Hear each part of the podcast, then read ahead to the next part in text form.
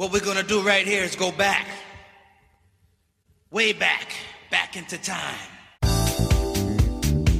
Hello, my friend, and welcome to another episode from the WDW Radio Archives. I am your host, Lou Mongello, and this is show number 729. And this week and every week, I'm going to select an evergreen episode from the archives to share with you that maybe you haven't heard before or one that you haven't heard in a long time. From interviews to top 10s, relevant reviews, guides, Wayback Machines, and more. It's a great way to visit or revisit some of our favorite episodes and experiment with a few different types of content and formats, including a quick top five show, a solo show, maybe even some Disney in a Minute segments in audio formats, reviews of movies and Disney Plus shows and specials. And of course, I'll take some ideas and inspiration from you and go from there.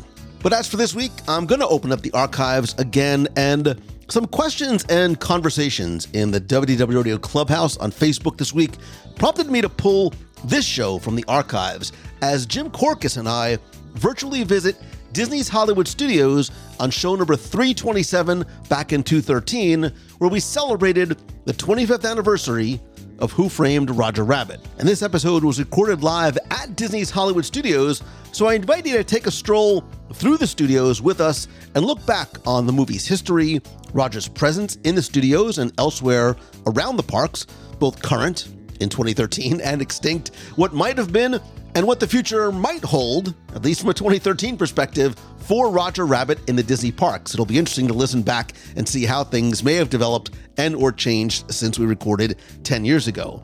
But for a much more important and meaningful reason, I also wanted to feature an episode with my longtime friend and guest on the show, Jim Korkis. Uh, Jim is not only one of the most knowledgeable Disney historians and wonderful raconteur and storyteller and the author of dozens of books about Disney history, but Jim is a good man, and I shared recently that after suffering a fall and very long recovery in the hospital, as well as multiple heart bypasses, um, Jim has been diagnosed with inoperable stage four colon cancer that has also spread to his liver. Um, I visited with Jim for a few hours earlier this week, and he's going to be starting chemotherapy in the next few weeks. And he's also very concerned about uh, mounting bills. And I also wanted to share that a GoFundMe has been created and formed to help him with some hospital and, and home expenses. I created a very easy link to find out more at wdwradio.com slash help Jim and any assistance that you can provide would be greatly appreciated. And while you may have never met Jim, um, he has been a friend of mine and hopefully yours since the very beginning and is a member of our extended family. And anything you could do to help, whether it be through prayer, his GoFundMe, or just spreading the word to others would be greatly appreciated. There's also a full thread and discussion uh, about Jim and what's going on with him in the WDW Radio Clubhouse. And as for this week's episode and Roger Rabbit, I'd love to hear your thoughts about uh, his presence in the parks, maybe his future presence in the parks. You can share your thoughts in the clubhouse at wdwradio.com slash clubhouse or call the voicemail at 407 900 9391. That's 407 900 WDW1 and share your story and thoughts on the show. But for now, sit back, relax, and enjoy this week's episode from the archives on the WDW Radio Show. I'm not bad. I'm just drawn that way.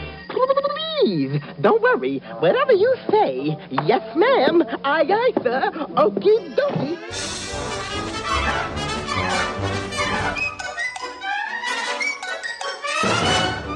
If the Magic Kingdom turning 40 and Epcot turning 30 didn't make you feel old, I'm going to help you feel that way right now because Roger Rabbit is 25 years old this year. Actually, not Roger himself, but the film Who Framed Roger Rabbit. And I think many of us are probably familiar with some of the other Disney rabbits like Pooh's friend Rabbit, the White Rabbit from Alice in Wonderland, Brer Rabbit, one of my favorites, Thumper from Bambi, and of course, Oswald, the Lucky Rabbit.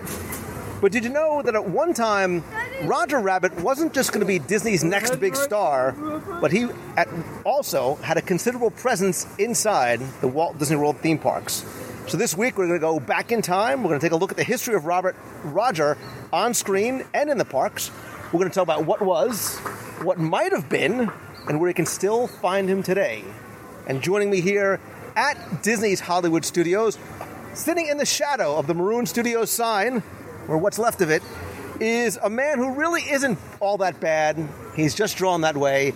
He is historian, author, all around nice guy, Mr. Jim Korkis. Why? Notice I didn't say impression. and with good reason there uh, uh, uh, too. Yeah, great to see you, Lou, and and and of course, like uh, all uh, uh, Disney characters, Roger doesn't have a age; he is timeless. But but yes, 1988, 25 years ago. Who Framed Roger Rabbit came out, and of course, you know the uh, new Blu-ray uh, this year. Th- this is a year of a lot of uh, anniversaries and birthdays, but uh, I-, I, think one of the things that uh, I'm-, I'm, happy we-, we can talk about here today is uh, when people talk about Roger Rabbit, they don't talk about his presence in the in the Disney theme parks. And Roger literally had a very very short lifespan in the theme parks. 1988 to 1992. After 1992, uh, the, it was uh, hair today, gone tomorrow. That, that was about it. And, and there's a, a wonderful behind the scenes uh, story about that. And, and, and the story of uh, uh, Roger Rabbit actually encompasses everything from uh, The Rocketeer to Michael Eisner's ego to the new uh, the newly formed uh, Disney television animation to to all over the place. So so this is a, a, wonderful tale, and, and the only place people will be able to hear it is here at uh, WDW Radio. And you know the interesting thing is is having such a relatively short lifespan in the parks. It was not part of the original plan because you know when the film came out, Jim, it was hugely popular. Uh, you know, one of the top grossing films of that year, if not the top. I mean, like 150 million dollars sort of far exceeding what Disney thought that film was really going to do.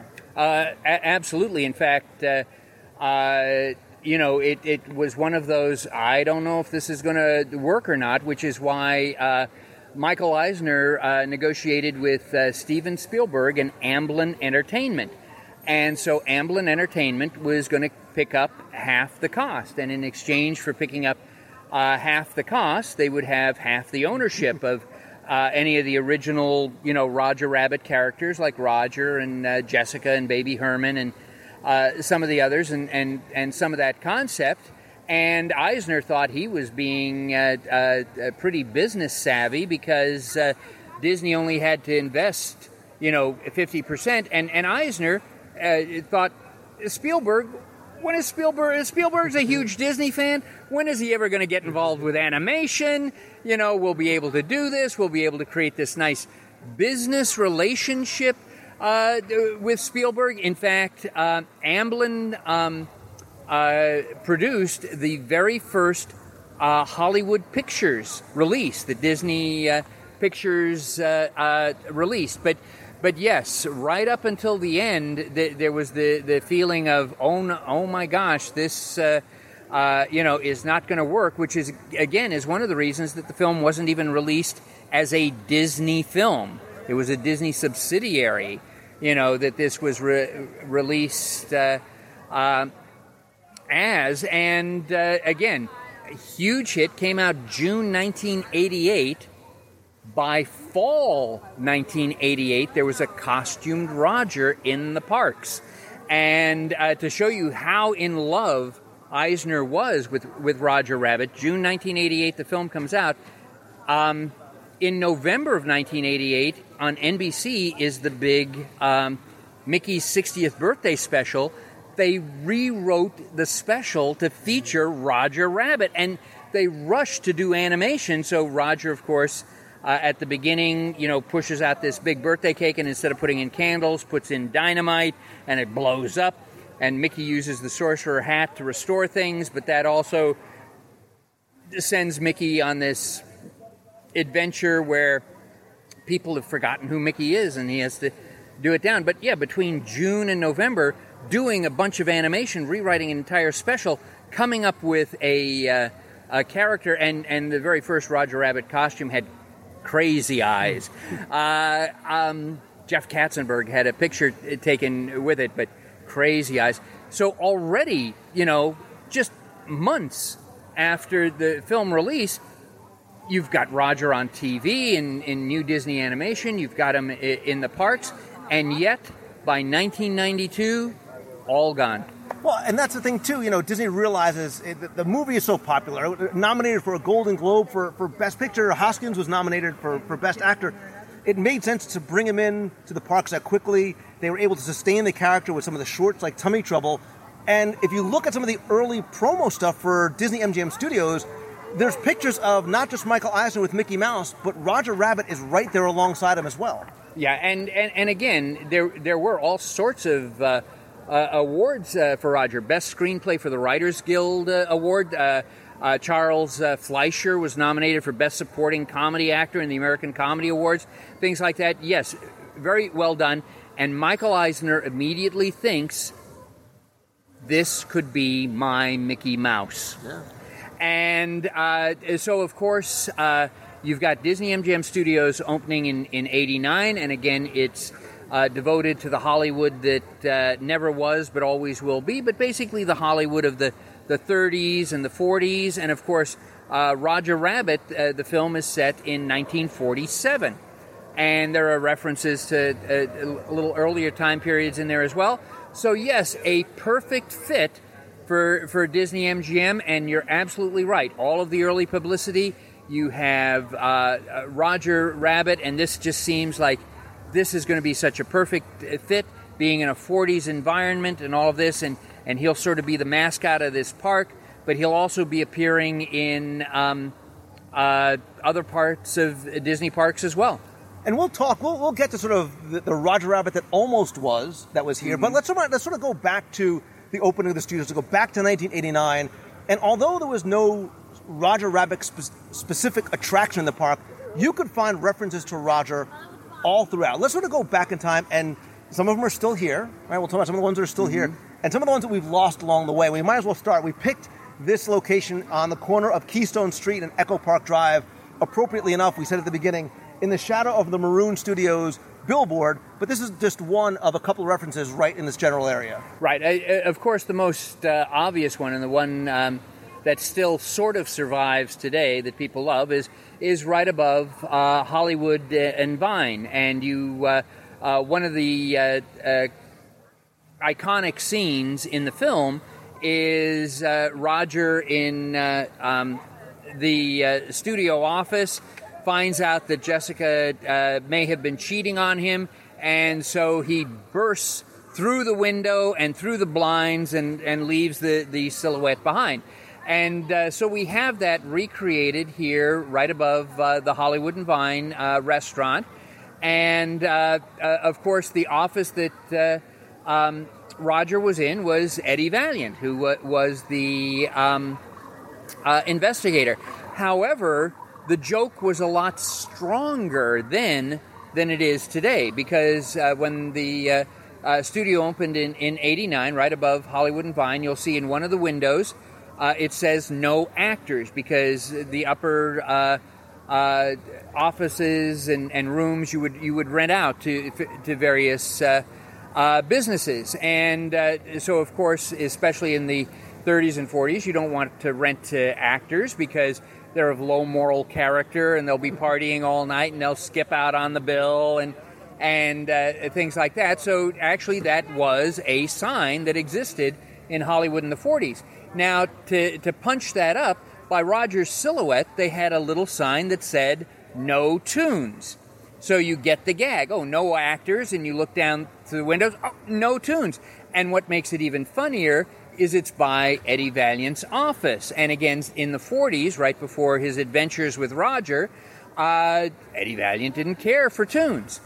But uh, to show you how fragile this type of storytelling is, um, there there was uh, uh, a uh, vice president at uh, the studios who one day took a look at that up there and said, "No tunes. Why do we have that up there? That makes no sense whatsoever. We love tunes, and in fact, we're we're, we're thinking of doing uh, a, a, tune breakfast here at Hollywood. But take that away."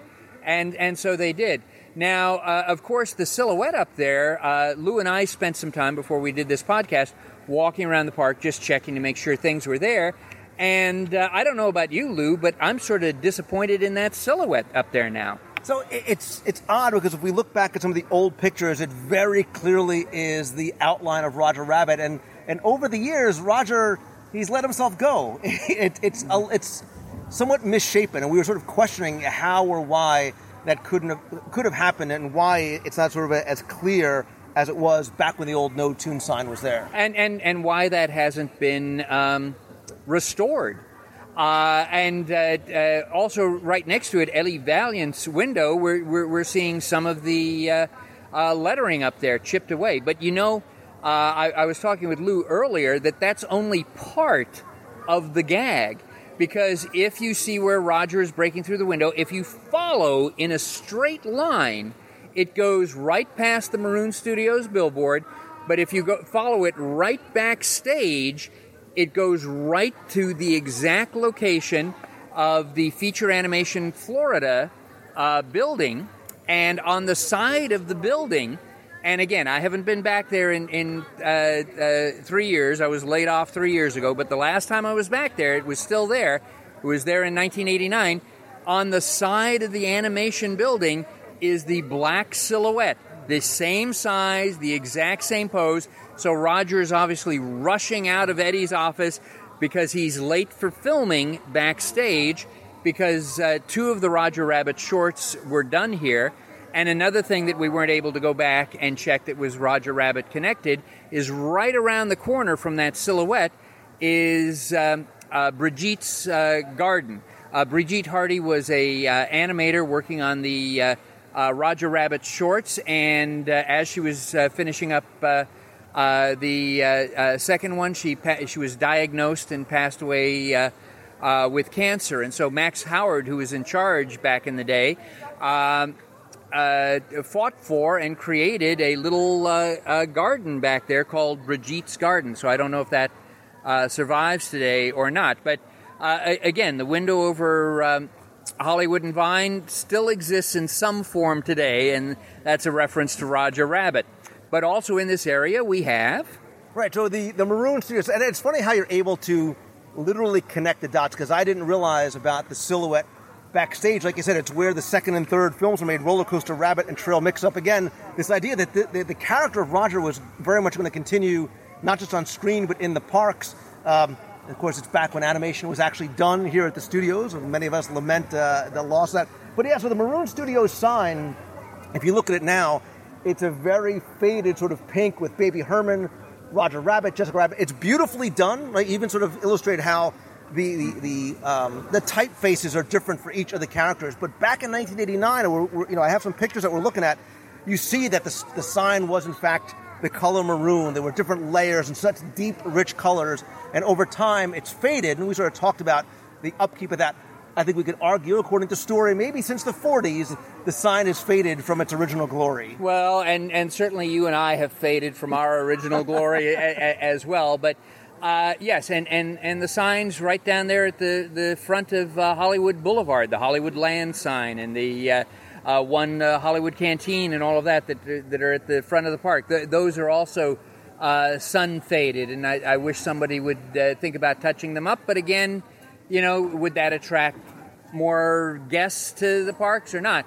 Now, the Maroon Studios thing is up there as well, and it's in that particular location right above uh, because if you had x ray vision and you could look through Peevy's, you would see Sunset Boulevard. And we're going to be talking about this a little later, but Sunset Boulevard was supposed to actually be something else, and the Maroon Studios sign here was a foreshadowing of what you were going to see just on the other side uh, of this billboard. And and the billboard is, is wonderful. There's individual style of lettering for Baby Herman and Roger Rabbit and and uh, uh, Jessica Rabbit and uh, you know it, it's uh, just amazing. And you know you talk about things that that might have been. You know that Spielberg and Zemeckis' first choice for Eddie Valiant was Bill Murray. But Bill Murray doesn't have an agent, doesn't have a manager, so they couldn't track him down. Years later, when Bill Murray found out about this, apparently he just started yelling, I would have done that! I would have done that! And uh, they auditioned for Judge uh, uh, Doom, Tim Curry. And Tim Curry was just so frightening, Scary, yeah. scary that uh, no, they just didn't uh, want that. And and again, in the And Pee Wee Herman was almost Roger. yeah, yeah, absolutely. Yes, Paul Reubens. Uh, the, the first go round for uh, Roger Rabbit, uh, they auditioned Paul Reubens was going to uh, do that voice, and again, the design of the character was going to be completely different. Uh, this design. Uh, you know, uh, Richard Williams, who was the animation director, calls this a Frankenstein bunny because they use bits and pieces of other uh, characters uh, to create a sort of a false familiarity when, when you see it.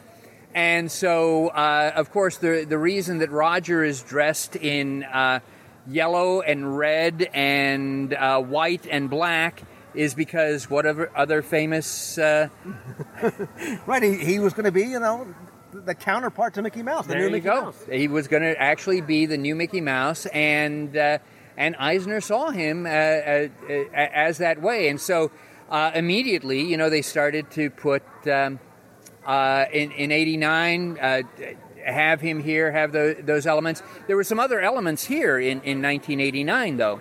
So let's start sort of virtually walking through the, through the park, and the next sort of stop, logically, I think, would, be the Great Movie Ride.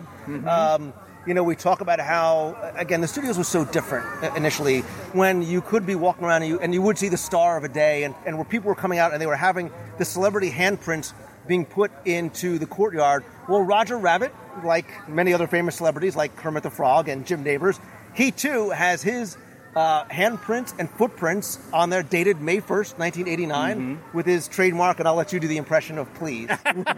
No, no, I, I, I took my one shot uh, uh, at that. But, but yes, uh, Roger literally put his uh, uh, hand and footprints uh, in, uh, and, and again, to, it's very prominent. It's right in the center, right, uh, uh, right uh, at the entrance there. Uh, he put it there on uh, the very first. Uh, uh, uh, day. And, and of course, while we did have a walk around Roger Rabbit, we did not have a walk around Jessica. If, if we did, then the line would have been out of the park and all the way to Epcot at this particular point of people coming in for, uh, for meet and greet. However, there was an opportunity for you to get your picture taken with Jessica. Yeah, back so the old Looney Bin, which is now the, the area, the sort of the gift shop at the end of uh, the backstage tour, was very much themed towards that Acme factory. And there was that cutout of Roger Rabbit, much like the, the silhouette here, and a, a, a sort of a standee up against the brick wall where you can take a picture next to Jessica. Uh, actually, you got uh, uh, two chances because I was out here in '89 and I got my chance twice. Uh, one, uh, uh, you, uh, as as uh, Lou was saying, you're you're going into the Acme warehouse, and actually, after you left the tram ride, you could see Roger's footprints on the ground, leading you into the Acme warehouse and into the part of the Acme warehouse which is called uh, uh, the Looney Bin, and and very much like um, later Mickey's Toontown uh, had uh, there were boxes where you could uh, open it and you'd get a spring sound or laughter or, or things like that. So a, a lot of those items then made it to, to Mickey's uh, Toontown a, a couple of years uh, later. But yes, up against the wall, you had a couple of photo opportunities. You had the dip mobile that had broken through the the brick wall, so you could literally put yourself underneath the rollers as if you were going to be be squashed. And they had a um, a full size standee uh, of Jessica, and behind her, as Lou said, there there was uh, a hole in the wall with uh, uh, again Roger's uh, silhouette, and so you could stand next there and and take uh, your picture with Jessica, or just directly across from that, they had a photo imaging place. And so, just like today with PhotoPass, you know, they say hold your hand here, and then when you get the picture, oh my gosh, Tinkerbell is in your hand.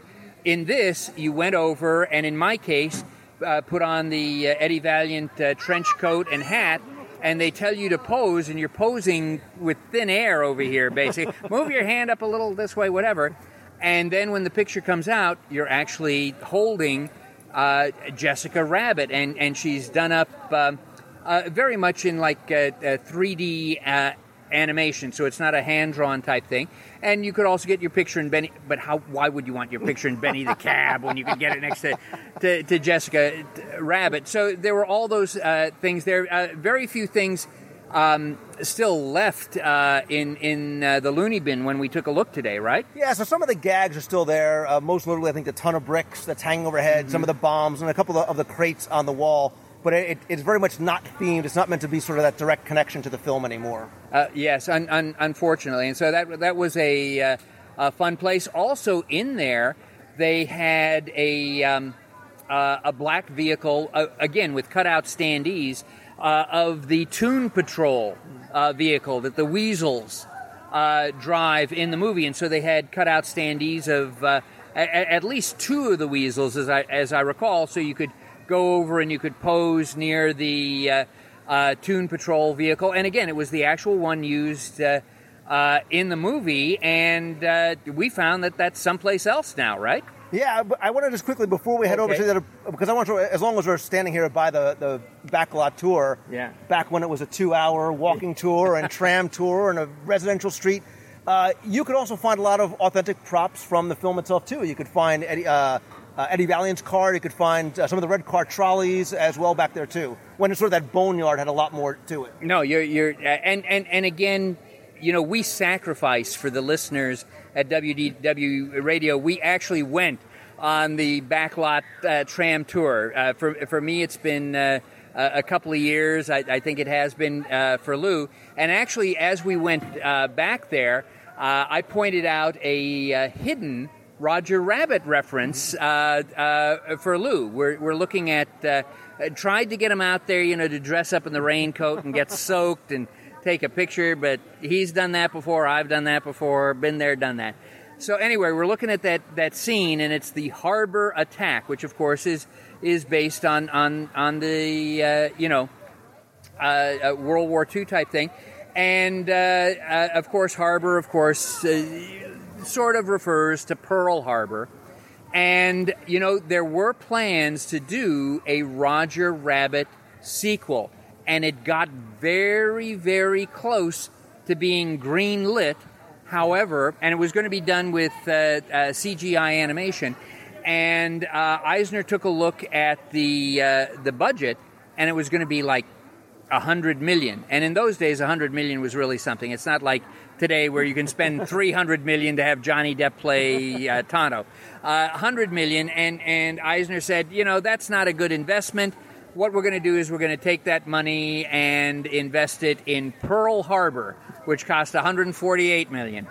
But but yeah, back backstage you you could uh, uh, sometimes the Dipmobile was out there as well too. But um, uh, in the boneyard they had uh, uh, the blue cars, Eddie Valiant's cars, and as uh, Lou said, the the the red car out there. So so there were uh, uh, some references. But yes, where you could actually take a picture was the uh, jet black uh, uh, Toon Patrol car. And like you said, there is a second, the real Toon Patrol car has been here and it's still here. And I think we, we went by this before too because it's changed over the years. Uh, a lot of people walk right by it or sit right by it and don't know where it's from because if you go to the Backlot Express in between the Indiana Jones Epic Stunt Spectacular and the Star Tours The Adventure Continues, uh, Backlot Express sitting outside in that lower level seating area is this large black car from the 1940s. But we were looking at old pictures and we were talking about how we remember at one point it said Toon Patrol on the side and had sort of that circular sticker indicating that, you know, it was the Weasel's car. and now it's just your car. It's anybody's car. Uh, but uh, again, uh, uh, this is a, a, restaurant which again is themed to, uh, you know, this is where they do the, the props and the painting and, and all of that. So that outside area is a paint area. Inside there's another paint area. Uh, there, there's also an area inside um, that is devoted uh, to stunts. And we cr- ran across another Roger Rabbit reference. Yeah, so again, this is another one. Unless you look very closely inside Backlot Express, there's a number of sort of different rooms. So it's like the stunt room, the paint room, all the way in, in sort of the back far left corner. It looks to be sort of a very strange looking dune buggy but it actually was the vehicle that they used to film Bob Hoskins sort of driving Benny the Cab.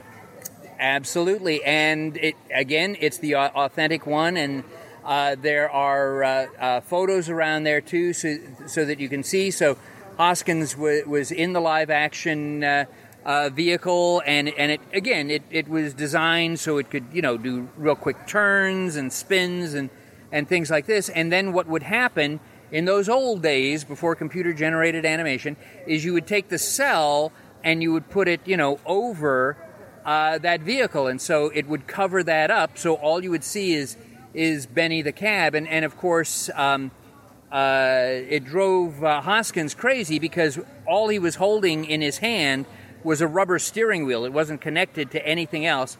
And he had to act with Roger, the invisible Roger who is sitting next to him, and with Benny the cab. And of course, you have the driver sitting down behind you. And if you look closely at one of the uh, photos they have up there, you'll see the driver behind Hoskins, but his face is covered with a black mask. His body is covered with this whole black leotard, you know, so it's easier to mask that out and uh, that stunt driver was uh, Charlie, and I'm going to spell his last name. It was uh, C R O U G H W E L L. So I'm not going to take Smith. Smith, and so um, he, he was the one who who was uh, uh, doing all of that stuff, and. Uh, uh, you have that, and and in fact, uh, one of the things that we discovered that I don't remember being back there is uh, there's a, a a kids drawing area, right? Yeah, and I'll post some pictures uh, in the show notes over at wdwradio.com because I'm sure a lot of people haven't seen these. I didn't remember the drawing area here, there too, where you could draw Roger and Benny the Cab, sort of uh, sort of a miniature animation lesson.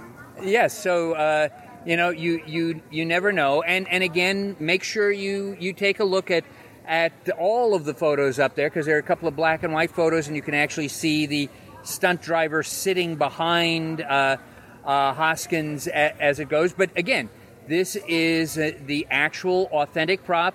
It's not covered with plexiglass. It's I, I tried to convince Lou to sit in it. I, I told him I would I would sit in the stunt driver's thing, and he could post the picture and say, "Korkis drives me crazy." Uh, wouldn't do it. Wouldn't you know? Got got no sense of fun here. No sense of naughtiness. So you were real quick. You were talking about how uh, Bob Hoskins had sort of act opposite, nothing but air. But do you know that actually Charles Fleischer, the voice of Roger Rabbit, when he was doing the the voices off off uh, camera, he was dressed in full like he was dressed like Roger Rabbit with the overalls and everything else like that. He very much got into this. Yes, he, he, he did. He he, uh, he he got into the overalls and, and the white thing and the ears, but he wasn't on stage. He had a microphone off stage so he could interact in real time. And Zemeckis came over and directed him, just like you direct a- an actor to do that.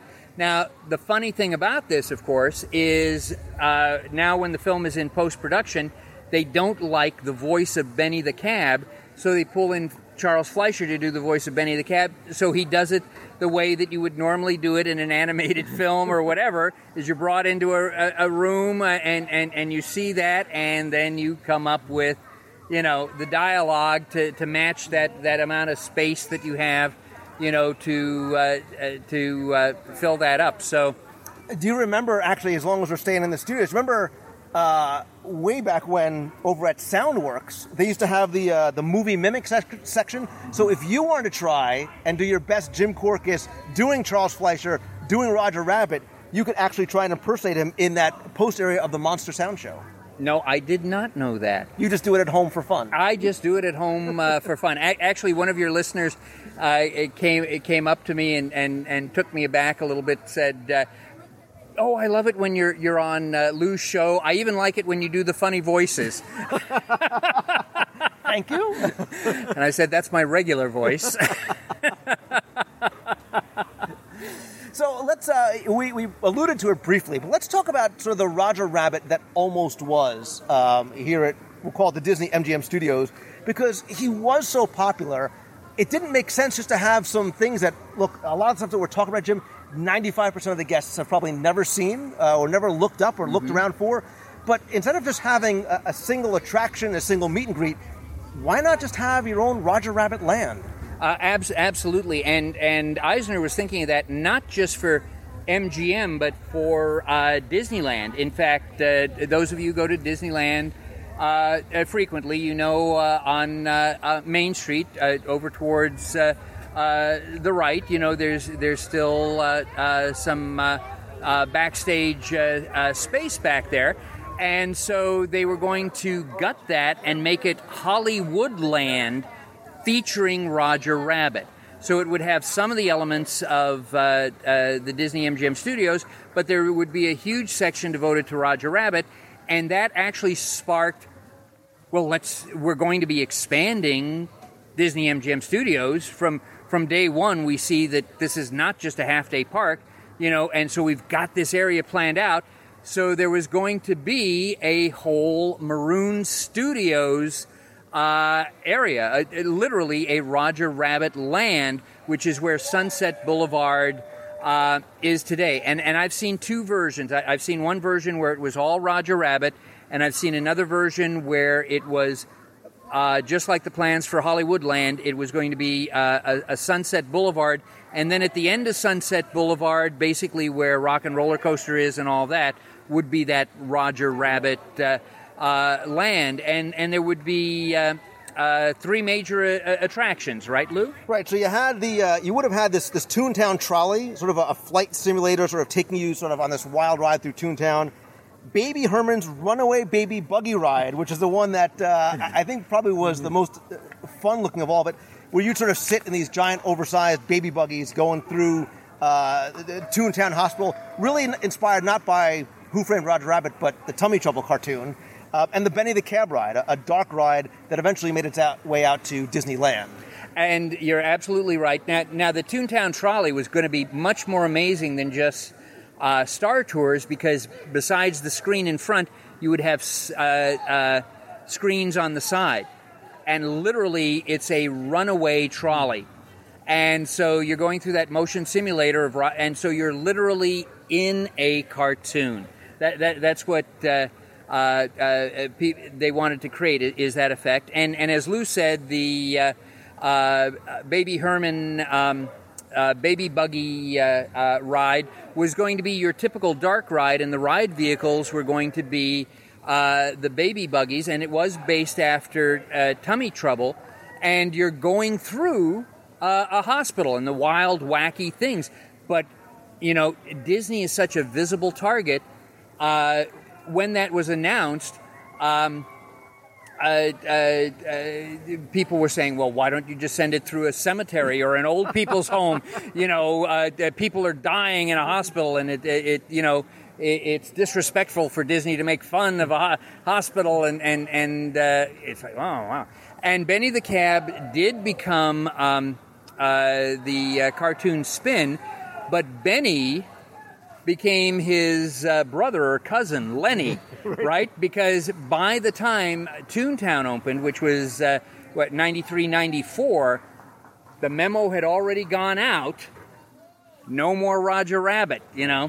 Uh, uh, uh, you know, stop those projects and anything uh, uh, that uh, uh, relates uh, to that. So, um, but of course, before it even got to that point, Roger was all over over the parks. Uh, a lot of people uh, uh, tend to forget that he was um, in the uh, Kids of the Kingdom show on, on, on the front stage at, uh, of Cinderella's Castle over at the Magic Kingdom. Uh, that he popped up as a major uh, character uh, in Mickey's Starland. They had they had that little show where they're going to you know. Uh, and Mickey has disappeared again. I guess Mickey disappears a lot, and Roger has to get involved with with finding that. But you know, and they would give out uh, these things. Uh, but 1991 was the beginning of um, uh, Walt Disney World's, uh, basically Mag- Magic Kingdoms, but Walt Disney World's um, birthday celebration called a surprise cel- celebration, and Roger was, was part of that surprise. And so on the front of the press kit is his picture. Robert, uh, Ro- Robert, Roger literally went out on a uh, touring show around the country where where you had you know the cute Disney kids dressed up in Roger costumes as well, performing with uh, with uh, Roger. Um, for that to happen, Roger was the band leader in the SpectroMagic Parade, later replaced by uh, Uh, uh, the genie, yes. So, um, you know, R- Roger was this real major, major uh, presence. Well, and that's the thing, you know, uh, going back to the studios, we were talking before about sort of these uh, immersive experiences that I think Cars Land is sort of the first time we really see in a Disney park where you step foot into a movie, right? That's what this this Roger Rabbit's Hollywood Land or, or the cartoon Hollywood was going to be. It was really going to be based around the Toontown Depot, and there- would have been the Terminal Bar and Grill. It would have been that same thing. Sunset Boulevard, according to the one sort of set of contour would have been that same type of experience. You stepped foot onto this boulevard, you would have been stepping foot into a very immersive 360 degree Roger Rabbit type experience. But he wasn't just here, he wasn't just in the Magic Kingdom, he wasn't just touring the country. You know, lest we forget Jessica's of Hollywood, you know, she was the person, moving leg and all, that welcomed you into Pleasure Island. And Jessica's of Hollywood. And and and, and, and, and People and- laugh. They think that we kid when we talk about Jessica's of Hollywood, like the Wizard of Bras in Yeah. Disneyland. You know, there was and there, there was a store inspired by Fredericks of Hollywood called Jessica's of Hollywood. Yes, absolutely. And what a welcome that was. if, if only we, we could be welcomed that way today. You know, it, it, it would be a, better place. And one of the things that you reminded me of that, that we forgot to, to mention on the Maroon Studios uh, uh, uh, Roger Rabbit uh, land is they would have had red cars going up and down the block. So that would have been a, a ride, and that that little uh, literally transformed a little bit into the Jolly Trolley they had in Toontown. And as you said, the Terminal Bar, which would have been a restaurant, and and inside it wouldn't be just oh well here's a restaurant and it's named Terminal Bar. It it looks like the one in the movie, and and then you're going to have you know uh, cartoon. Yeah, you, well you'd have cartoon characters uh, popping up, and then you know uh, whether they'd be audio animatronic or not, or whether they'd be stiff figures. You know, uh, uh, so yeah, so literally you would have been in Toontown, which it would have been uh, exceptional. And yes, Jessica, you know how how uh, uh, uh, wonderful would that have been? And it, and Lou and I were just talking about the fact that uh, Disneyland Paris uh, uh, just a, a month or two ago introduced a walk around uh, Jessica character, which nobody seems to like. Now, people say any Jessica is a good Jessica, but this is not a face character. This is a mask character, and so she's frozen with this one expression, and so it just looks odd seeing this but again, Disney will always uh, change characters. You know, at, at, one time, uh, Mad Hatter was a was a head character. You know, rather than a rather than a, a, a face character. You know, at, at, at one time the uh, uh, stepsisters were actually played by male actors, the ugly stepsisters from Cinderella. So things could change. But you know, was, out here there was no uh, Jessica. But yeah, Jessica's Hollywood, and um, over at Pleasure Island. Uh, originally that was a Dick Tracy shop, but Dick Tracy, Dick Tracy has a connection with uh, Roger Rabbit, and explains why Roger Rabbit is not in the parks anymore. Uh, yes, and it also connects to Rocketeer. It's like six degrees of Kevin Bacon. It, it, it, it is, it is. So, uh, so we're going to get to that. But it was a Dick Tracy shop, and then became Jessica's. And uh, Mark Medozian uh, is the one who who did the Jessica's with the swinging leg. And inside there were cutouts of Jessica, and, and in the back there was this huge uh, door with a star on it, which was Jessica's. And yes, you could buy all sorts of Jessica uh, merchandise. You could even buy Jessica um, tattoos that were called pressers because again, I guess they were temporary, and Disney doesn't sell tattoos, so you know you you you could put that on. And then, of course, when when um, things went uh, sour with the Roger Rabbit uh, franchise, they still moved Jessica uh, down to the end of uh, Pleasure Island. She still welcomed people for for years, and then uh, when um, Hyperion Wharf was announced, and and I know we don't. You know, talk about Hyperion Wharf anymore. But when Hyperion, They call it Disney Springs now. Disney Springs. and know. Disney's middle name is Jello. It all changes.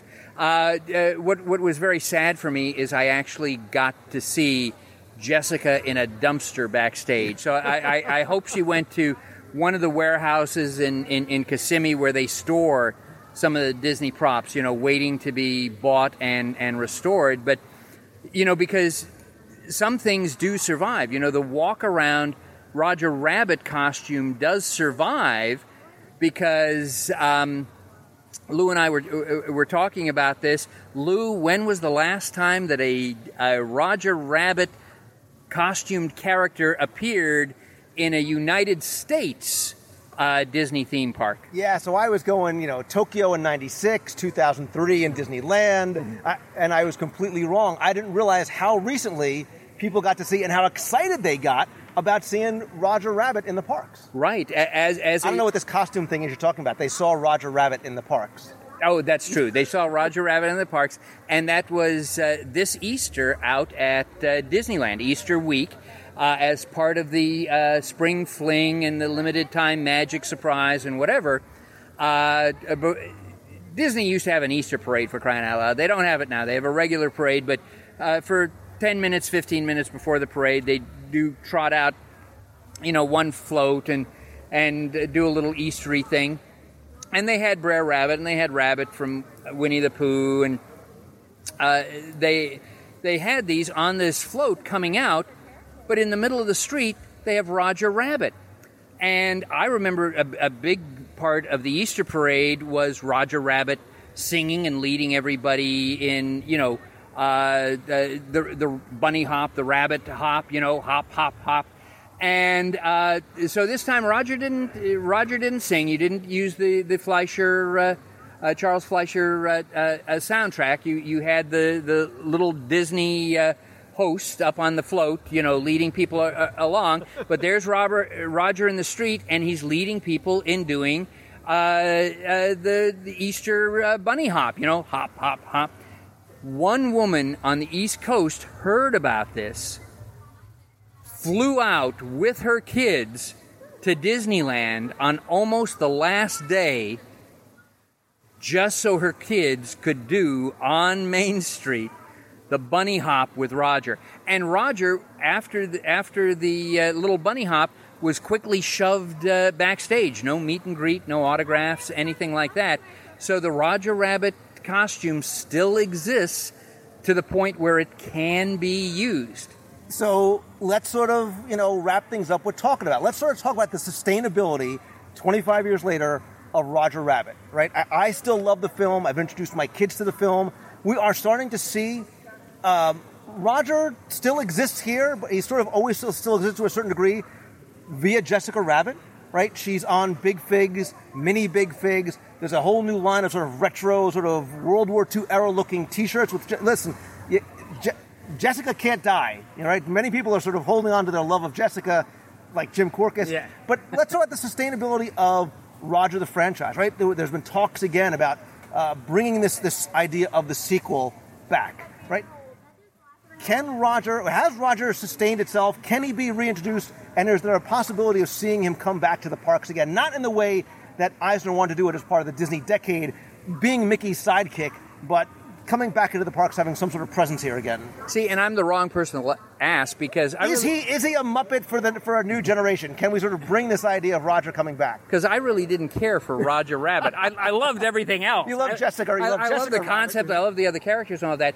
And again, you know, with Roger Rabbit, everybody looks at that and says, "Well, that's the beginning of the animation renaissance in 1988." Where animation is now turned around. It's not just for kids anymore, it's for families, it's for adults, all of that. Disney has rewritten history. Well, Be- because now it doesn't begin with Roger Rabbit.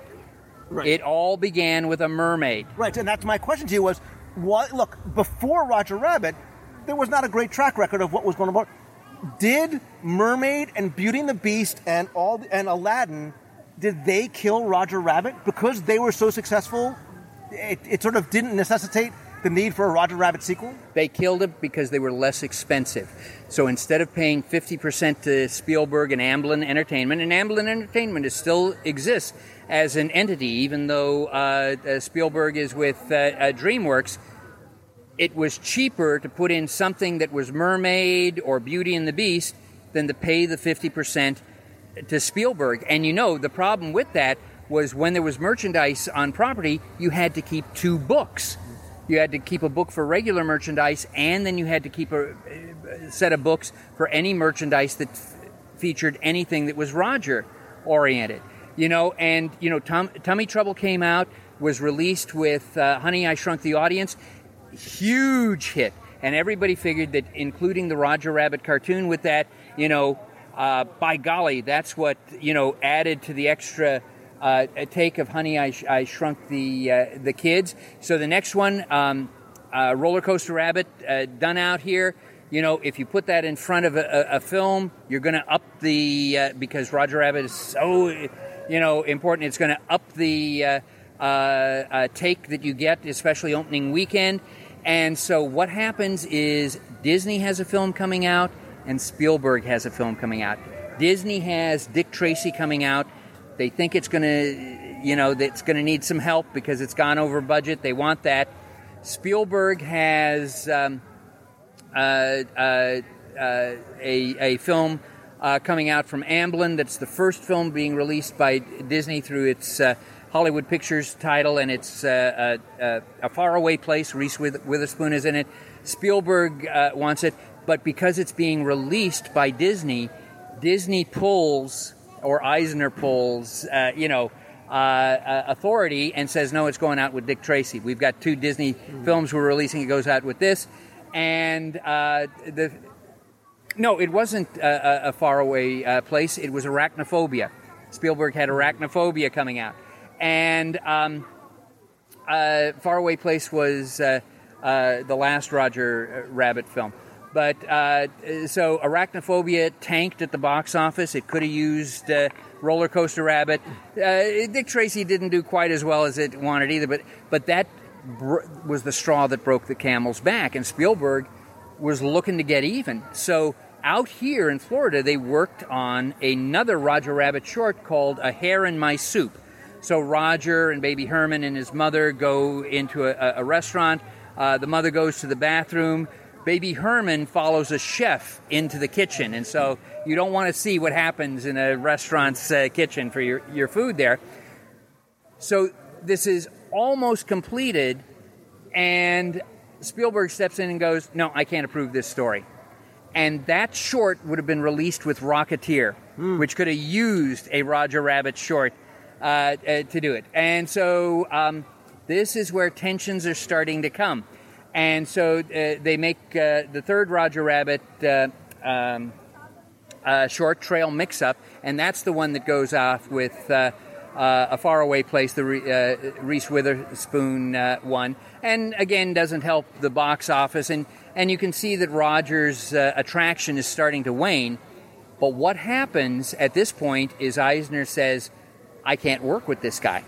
And so uh, Pete Emslie, who who did the artwork uh, for the uh, uh, 20th uh, uh, celebration um, of Magic Kingdom, and they had the Party Gras parade with the 45 foot float Roger Rabbit.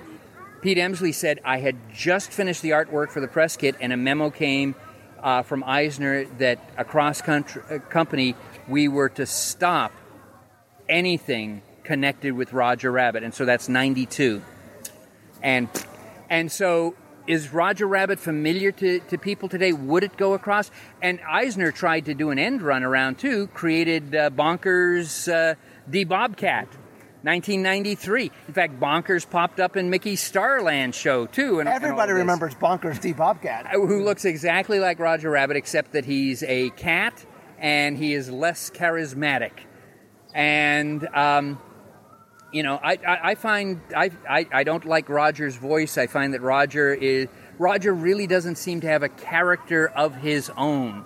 But I, I, I think maybe if they reinvented Roger a little bit, maybe for today's audience it would work. A rapping, breakdancing boy band, Roger Rabbit. That looks just like Adventure Time. that uh, you know, uh, so So yeah, because we don't, you know, we're not hearing a lot about the 25th anniversary of Roger Rabbit. You know, Disney likes to celebrate uh, anniversaries, of special commemorative ones, 25, 50, 75. We're not hearing a lot about Roger. Is it because of the, you know, the, the split between sort of the ownership of it, or is it just the character himself? And maybe, you know, Roger's not destined. He did not sort of live up to what his potential destiny was. See, I, I think it's a mixture of both, but I, I do think there is hope uh, for Roger because I think the concept is so appealing. The, the concept of a Toontown is is is iconic. Uh, uh, Jessica Rabbit for crying out out loud. You know, uh, you know, she is just.